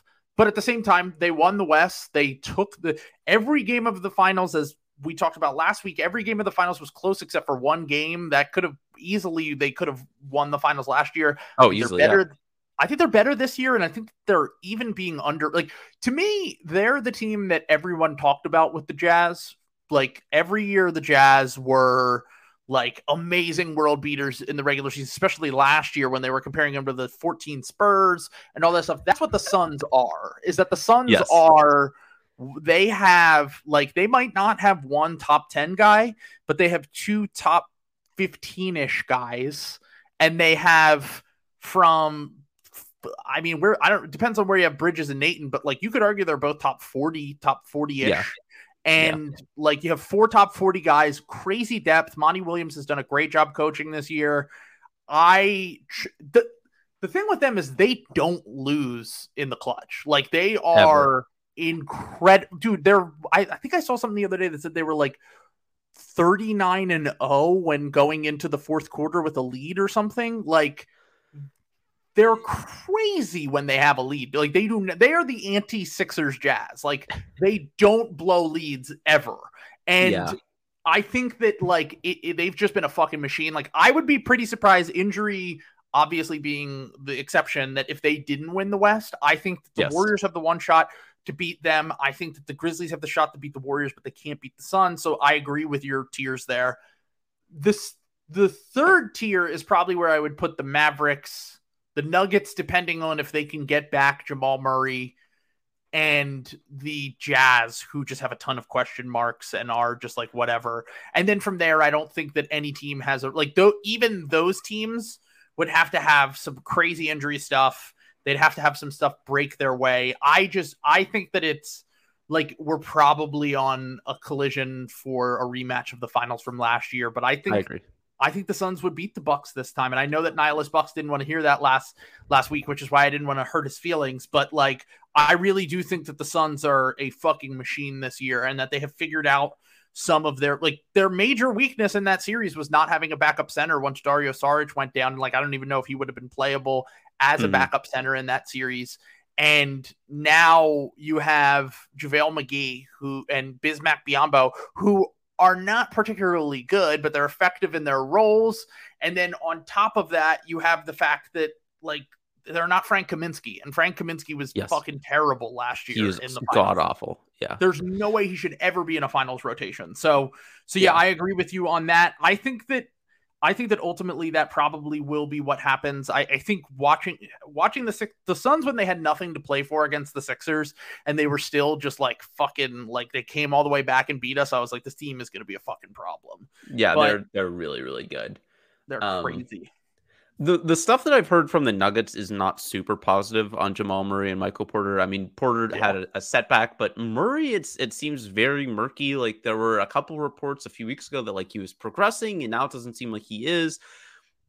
I, I yeah, I don't really know what's going on with them, but I would be the same as I would for the Clippers, even if Kawhi Leonard came back, where it's like he's been out the entire season. Is he going to come in and play like P. Kawhi Leonard? No, I'm. If anybody would, it might be Kawhi Leonard. Um, of course, but like him and KD are like just they're different. They're different. yeah, I they're freaky, but like yeah. I mean, I, Jamal Murray is just not on that level. Like Jamal Murray is very, very good, and he would help the the Nuggets a lot. But like their problem is not guard play either. Like Monte Morris has probably been their second or third best player this year. He's the best backup. He would immediately be the best backup point guard in the NBA if if Jamal Murray came back. And like Bones Hyland, as we all know, uh, knows knows ball and is is a real hooper. And That's uh, right. And is uh, the Clippers could have drafted him and, and didn't, oh, which pains me. Um, but he went two spots before the Sixers, but it's all right. Yeah. Um, so like guard play is not really their issue either. Like, I mean, they could use that top tier upside that like Jamal Murray brings in terms of being like a really excellent scorer and playmaker, but like, I don't know if that change. Like, their problem is also perimeter defense and like they don't have uh, guys on the wing who are really. I mean, Aaron Gordon's good, but like he's not like a perimeter. He's more of a forward guy. Um, like they have to play like Austin Rivers a lot because their perimeter defense isn't good. Like I love my yeah. guy, but um, he's not a guy you want playing like 20, 25 minutes in playoff series. Um, I, I just don't think it's the Nuggets season. Next season, I think they'll be terrifying. Um, yeah, like they are going to be really, really good, especially if they reload their bench a little bit. Um, but yeah, I, I would agree. Like the the Mavs are the team that I can't quite place because I think I actually think they could possibly beat the Warriors. Like if Luka's on one, I they could beat almost anybody. I don't think they could beat the Suns, and I don't think they could beat the Bucks. But like I think they could beat any other team in the NBA in a in a four game in a seven game series because like Luka is that unstoppable. They do have better defenders around him now. Brunson and Dinwiddie do add more ball handling than they've had in years prior. Um, they got rid of Porzingis, who's just holding them back in terms of style of play. Yeah. Um, but yeah, I mean, I they're not realistic chances to to win the West. And I don't. They're not beating the Suns. Like they do not. Yeah. have the- Yeah. The one matchup I do want to see is the Nuggets and Mavs in the first round because I just want to see the one man wrecking crew teams of like Jokic versus Luka. Like I think the Mavs probably have a little bit more talent around, and although the Nuggets have come on recently, I mean. The one thing I will say is if they if they bring back the only thing about bringing back Jamal Murray is that it means less on ball opportunities for Will Barton and Aaron Gordon, which is good, good in thing. my opinion. Yes, like I think yes. that like their offense will be even better if Jamal comes back. And I think that those two being able to focus more on defense and trying to be like, you know, I know Barton's inconsistent and Gordon's actually a pretty good defender, but like I, I think that those guys slotted down one in the pecking order is, Oh, is sure. best for their games for sure. Uh, and especially with Bones coming off the bench, like I, they got a little bit of firepower. I definitely overshot when I said I thought they would make the finals in the preseason, just because I didn't like the Suns that much. But the Suns have blown away my expectations, and uh, I don't think. I mean, that the- Importer Juniors missed the entire season in it. Yeah, yeah, that was the thing. back. And I Yeah, thought yeah. Jamal would be back by like next month and that they would just throw him in and be a fucking wrecking crew, like you said. Like they would just be like a machine. But unfortunately, it doesn't look like it's going to be that way. Um, so let's just talk, let's follow up on some of our preseason award predictions because Uh, uh first off we we both got a few things pretty close to like the reality of what happened so do you remember who your preseason mvp pick was when you came I on? believe I went on a huge anti-Warriors Lakers uh, media chant, and I th- I thought that they would have to give it to LeBron or Steph because yes uh, you know Giannis won two years in a row, Jokic won. These are non-glamour markets. These are non-American Hooper type whatever. I thought that media would be sure to gift it to one of those guys, and at various points this season, it seems like it it would or KD. they tried.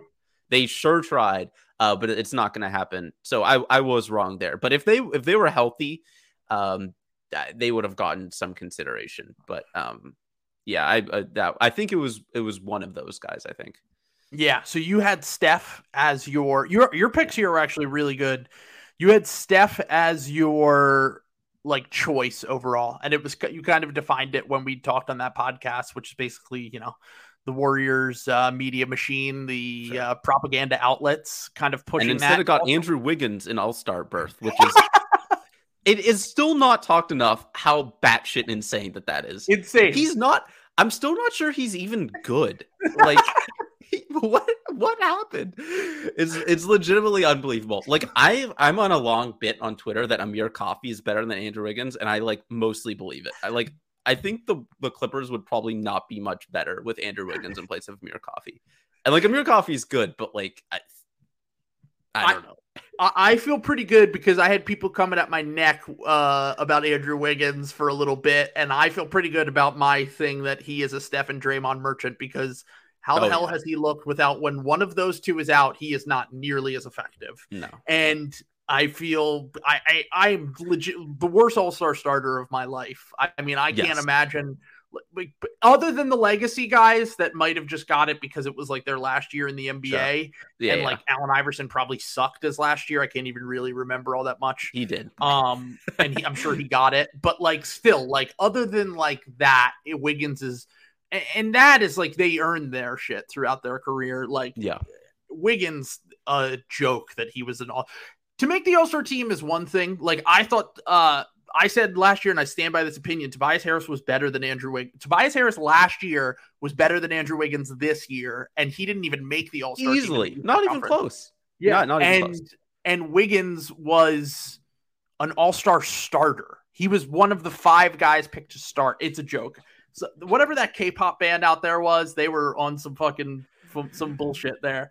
But um, so okay, so you had Steph as your MVP pick. Yeah. Jayson Tatum was your long shot, which proved Looks to be good. pretty fucking good. He's probably going to finish top five. I think he'll probably Yeah. be fifth, is my guess. And so great picks by you. I had Giannis as my MVP. I think he's going to finish third, so not a bad pick. And I had as my long shot. I picked the wrong bull. I had Zach LaVine as my long shot. DeMar DeRozan is the one who's probably going to finish like sixth or seventh in MVP voting. I think that I probably should. I, could have never seen DeMar DeRozan being as good as he was. I thought LaVine was clearly going to be the best player mm-hmm. on their team and that they were going to be surprisingly good. Uh, so I had him on there, but uh, obviously none of us got that one right because it's probably going to end up being Jokic and maybe Embiid. So Giannis, I don't, I don't know. The the Giannis, the the Sixers game could be a turning point if he has a really dynamite last couple weeks. He might still yeah. steal it. I, he probably okay. won't though. I just want to say though, this is bullshit that the Giannis is now going to get. It, Giannis should be in the conversation, and I'd be fine with him winning MVP. Don't get me wrong; he's probably the best player in the NBA right now. Yeah, but if you want to talk about from a narrative basis, Embiid just did what Giannis did three weeks ago without James Harden, went into Milwaukee, beat the Bucks by three on their home court, scored 42 points, played uh, played better defense than he's played for the majority of the season, and now it's because it's three weeks later and we're closer to the end. It's just going to be recency bias stuff. It, that was that kind of stuff. By Embiid. What's that? That was an insane game by Embiid. Right. And like, and that was without that was after the trade. Harden was on the bench, so we didn't even have like Seth Curry and Andre Drummond to back him up. Like, like I, I just want to say that like from a narrative perspective, this is what drives me crazy about the MVP stuff, which is like all this like head to head stuff with like Jokic and Embiid when I thought that they that Embiid arguably outplayed Jokic, but Jokic's team won because they went on a run because he was all, coming off the bench. Like all this narrative stuff drives me crazy. I'm fine with any of them winning MVP. Yes. But I just think that some of the narrative stuff should just kind of go out the window. Um so okay. Um let's talk about most improved player, which we both had the same exact choices for ours, weirdly enough. It we was had, Jordan Poole, right? We both had Jordan Poole for ours. You're you're a guy from Michigan. Uh, we we kind of both chalked it up to he's going to be really good. He's going to get buckets, and also he plays for the Warriors, and the Warriors media machine is going to you know prop out that propaganda. And then our long shot, we both chose Terance Mann, who I haven't really paid attention to him that much, but I'm assuming was not in. He's not in the the candidate uh, pool this year for most improved player for sure. No, no, no. Clippers fans were really disappointed with him early in the season. Um, I was I was totally fine with him. He's been much better of late, but yeah, I mean, he's he's not going most improved. Jordan Poole probably won't. He might finish top three. Um, yeah, I mean, I would. I honestly might. Uh, he'd be really up there. I mean, it's like him, Maxey, um, Ja, Ja. Yeah, I think Ja will probably win. Ja probably will win, which is totally. Des- I mean, it's totally deserving. But I mean, 100%. Poole will will get will get votes. Yeah, yeah. I think that I think that he has. I think that Ja has made the leap that like Luka should have won his second year. He should yes. Like yeah. he he made the leap from borderline all star player to top 15 guy in the NBA. Yeah. And like that is the hardest thing to do. And that is what Ja has done this year. So I think I personally think that Ja Morant should get it. I probably I would love to see Maxey get it, but I don't think they're going to give it to a second year player. They generally don't. It's probably going to come down to Darius Garland, DeJounte Murray, and Ja Morant for the most improved player award. I think Ja will probably win. Yeah. Garland might come in second. Those those guys we did not mention in the preseason podcast, so they kind of had surprising. Although Garland was a guy that was being thrown around at the beginning of the season, I think Dejounte Murray's leap was really what was the most surprising there. Yeah, yeah, yeah. I kind of think Dejounte Murray's still a little overrated, but that's just me. Um, mm-hmm. okay, so rookie of the year is up next. We both came close here. I think mine's going to win. So, first off, I'm mad at myself for not putting money on any of this because I at least might have been able to get a cash out bet on some of these where, like, it was looking like at a certain point of the season that these guys might win these awards. Mm-hmm. But my rookie of the year was Evan Mobley, who I think will win the award. And I had my long shot is Davion Mitchell and Bones Hyland were my two. Bones is coming on at the end of the season. Mitchell's coming on at the end of the season. Your choice was Cade, and Cade kind of had a bad start because of his injury, and he didn't might not really get a fair shot at the end because those that first month was so brutal. But he's definitely going to finish in the top three or four. And Scotty Barnes was someone we mentioned, but we mentioned him only because we thought that the Raptors were the only team that had a shot to be good enough for him to be in the conversation. I think that he's exceeded all of my expectations yes. for what he would do as a rookie, and he's way better than I thought he ever would be. And I think Mobley probably wins this award. You had Cade as your pick, and your long shot was Chris Duarte from the Pacers. Honestly, it didn't look bad for a couple months. And no, uh, he was really good to start.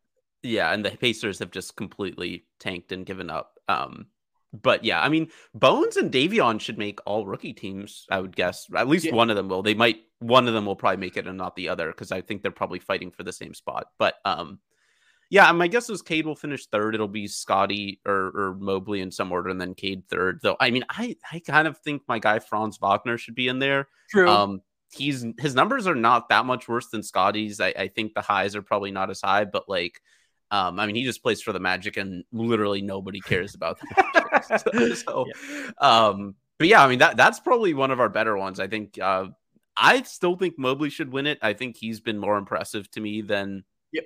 than Scotty Barnes, um, in kind of a tougher situation, um, and with a bigger role. But um, I, I think God, the Scotty being good and also likable is just so unfortunate because it just means Raptors fans being smug and it's the I worst know. thing in the world. I know. I literally was just about to say the one thing that Franz and the one thing about Franz and Mobley that they don't have going for them is they don't have a nation of psychos uh, tweeting about them 24 7 It is so and how true. And how great how great they are and how they should win every I joked last week that they're going to be arguing that Scotty should be a third team all NBA as well in addition to Pascal Siakam but I'm surprised we haven't seen that to be honest. I'm I legitimately mean, I'm surprised sure you could find it. I'm sure if you if you if you dug hard enough, there's there's some psycho who lives in like fucking I don't know Alberta or something that has Oh, yeah. tweeted something something along those lines. Um, so we both agreed. By the way, we I just want to say we nailed this. We both agreed Mobley was going to be the best player of this class, and I think that he will be. he will be. I think it's it's Yes. pretty obvious. I think that he's was historically good defensively for a rookie, and his offense is still pretty good too. So Yeah, I love him. Yeah, so he's great. Uh and then our defensive player of the year awards, honestly, I think we could pick the guys that are going to be the only guy that we didn't mention in this conversation was Marcus Smart, who has a shot at winning and could. I think I even saw in a few books he was the betting favorite to win. I think he might win. yeah, I think and, might and he would be the first guard to win since Gary Since Payton Gary in Payton. the '90s. Yeah. Yeah, he's been really fucking good this year. He's Yeah. doing the, as Mike Bradley on Twitter pointed out, he's doing the Ben Simmons playbook from last year, talking about Rudy and saying he can't guard all five positions. I love it so much. It- it- Um, they, they all, everyone just hates Rudy, dude. Like collectively. It's so funny. Yeah. It's so it, it's fascinating. Um, I would love to read like a really in depth piece about it because none of the nobody likes or respects Rudy Gobert, and it's like he's a he's gonna be a first ballot Hall of Famer. Like no 100%. questions asked. One of the best defensive players of his generation. Just nobody respects him at all. It's it's absolutely wild. It's Um, insane, dude. Yeah, Him and but Trae would be Giannis more and, uh, hated had- duo than Harden and Embiid. yeah, th- yeah. Um, we had Giannis and then Rudy probably for defensive player of the year, Yes. right? Yeah. So I had Gobert as my choice with Thybulle as my dark horse. Thybulle's just never going to be able to stay on the court offensively enough to Yeah, be yeah, a contender for enough. this award.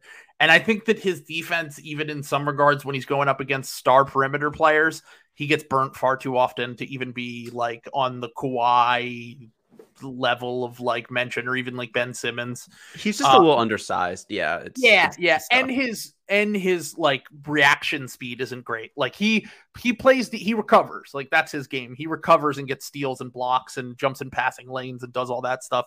And he's still an incredibly talented defender, but like I think he tops out as like a second team all defense guy just because the offense is never going to be good enough for him to be up for this kind of award.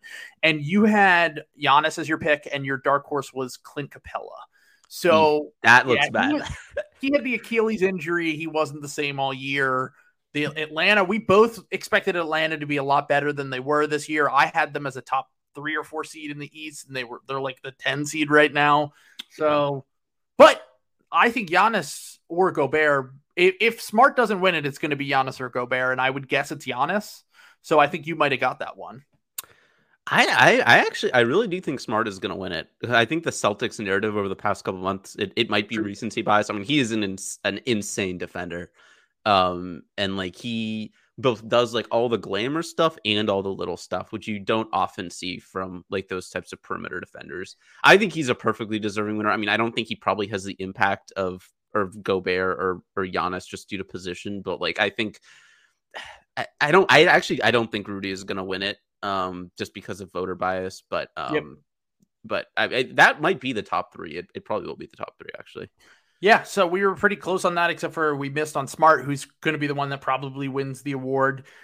Right now, we have we both at the time we had both said if Draymond stayed healthy and the Warriors were good, that he would win, and I actually think that would have been the case. Like I, think hundred percent yes. Yeah. if Draymond stays healthy, they had the number one defense by far when he was on the court. And the other guy we mentioned that would be in this conversation, who also should finish probably top five, is Bam Adebayo. Because when Bam is on the court, the Heat's defense is really fucking good, and he's switchable one through five. He's a pretty good rim protector. Like he does, he does a lot of things in the defensive end, but I still hate him because he plays for the Heat. So can't can't give him can't give him any respect. Uh, speaking of the Heat, we both had Tyler Herro to win six man of the year. Really? I'm I can't even remember. That's the one I could not remember. Uh, God. I hate that. I So hate- so we're right. I think he's gonna win, right? He like is. who else who else is even a candidate? Like I can't even think of anyone who would be even close to his like he's by far the six man of the year, has right? Poole started too much? He probably has, right? I think he started a good chunk of the year when Clay was out. Yeah, yeah. Poole is definitely yeah, he's definitely started way too much. And now he's starting with Curry out. Yeah. Um yeah, I have no idea who the other six man candidates would be. Um Yeah, like Yeah. Clarkson wasn't as good this year. Like the normal guys. Lou Will has is Old. gone. He's not in the conversation anymore. Like I can't it's even. yeah, it's gonna be Herro Yeah, it's gotta be. Yeah. So we had that, and once again, the thing we talked about that's really hard with the defense or with the six man of the year award is if you're good enough, you're just going to start too much, and Yep, that's yep. prob that's and if there are injuries and stuff like that, and that's probably what killed Jordan Poole's case. Uh, so we had that. Our dark horses were way off, way way off. I think I said Lou Williams just for nostalgia's sake, right? You did. You said Lou Williams and Kevin Huerter from the Hawks. We we each had Hawks. I had Gallo as Oh, mine wow. as a long shot, which in retrospect looks terrible, and Coby White from the Bulls because I thought that the Bulls were going to be good once again, and I thought that Coby would be ideal in that six man type role. Hasn't turned out that way. Although he's an NBA player now, at least like he's a rotation player in the He's NBA, fine. which like he's fine, but like I expected him to kind of thrive in that six man role, and they haven't. He hasn't really. And uh, you know, he once again before this year he was pretty bad. So at least he's a rotation level NBA player now. And then our last picks, which is the coach of the year, which is just kind of random. So I just want to say. If we had both collectively decided to put money on this, we would have won six man of the year. I probably would have won rookie of the year, and you would have at least got to the point where Giannis has a shot at defensive player of the year. Steph had a shot at MVP. There could have been a cash out at some point for some of these awards, is my point. That we would have probably went home with some money if we had put down some of this stuff. So the last one is the coach of the year. I was so far off, it's a fucking joke.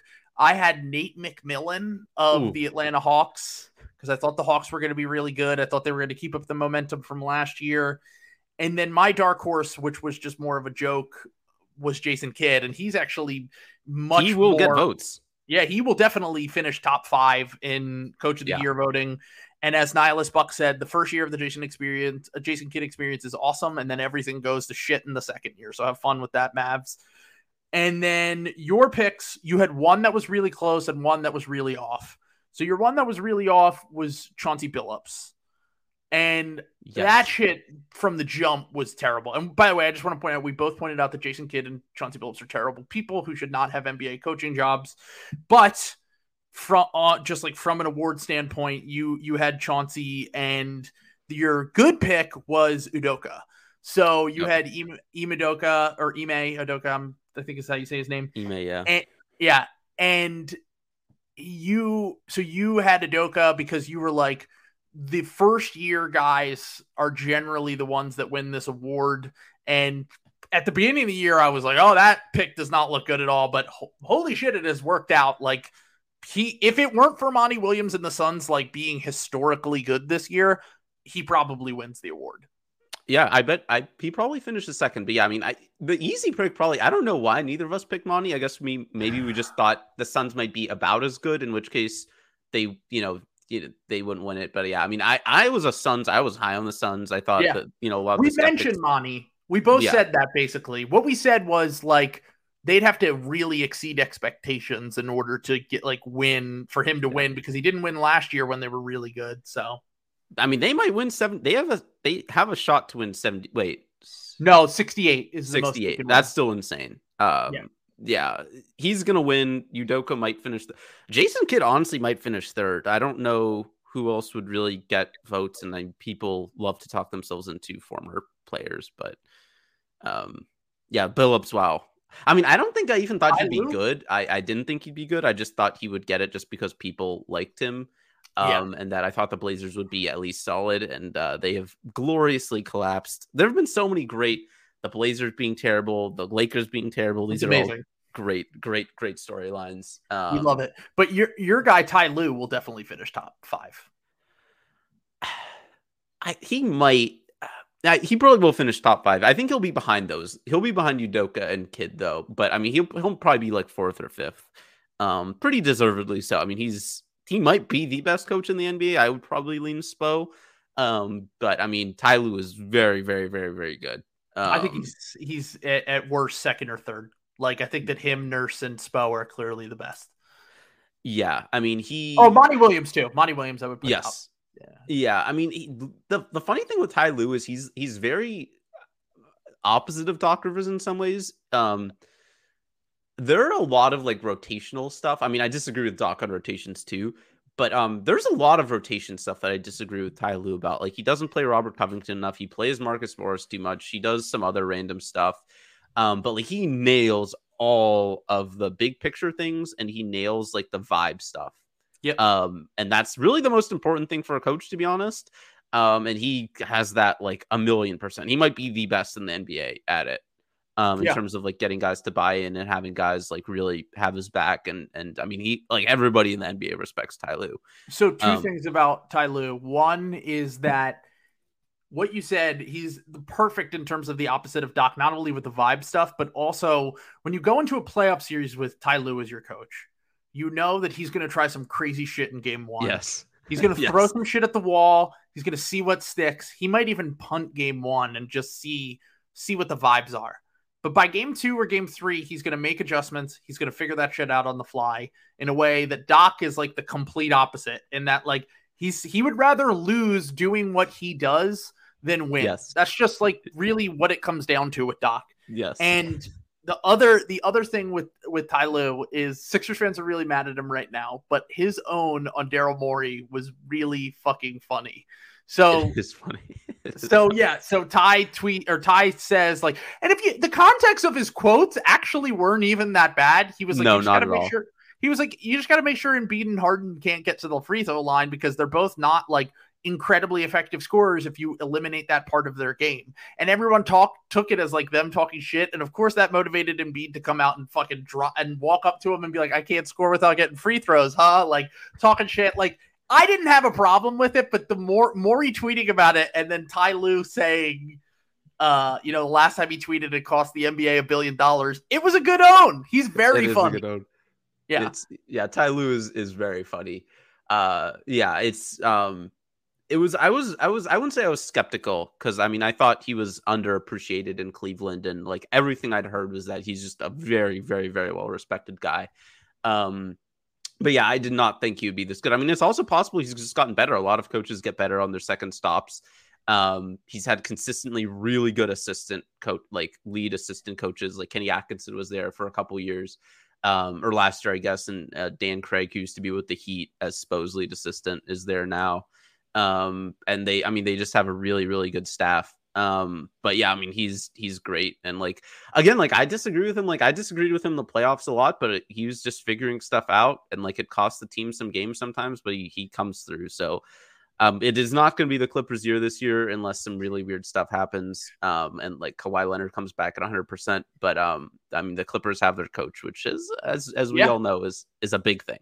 Uh yeah, I would say so, especially when you have the talent that they do, and now you guys have the depth that you do. And the last thing I just want to say about Ty Lue before we get out of here is when Jared Dudley wrote that book, and he said, you know, he read the quote about I don't even remember what the quote was about. Oh, it was about like how the Lakers didn't take the Clippers seriously, and yeah. they were like, and then Ty Lue was just like, wait, stop.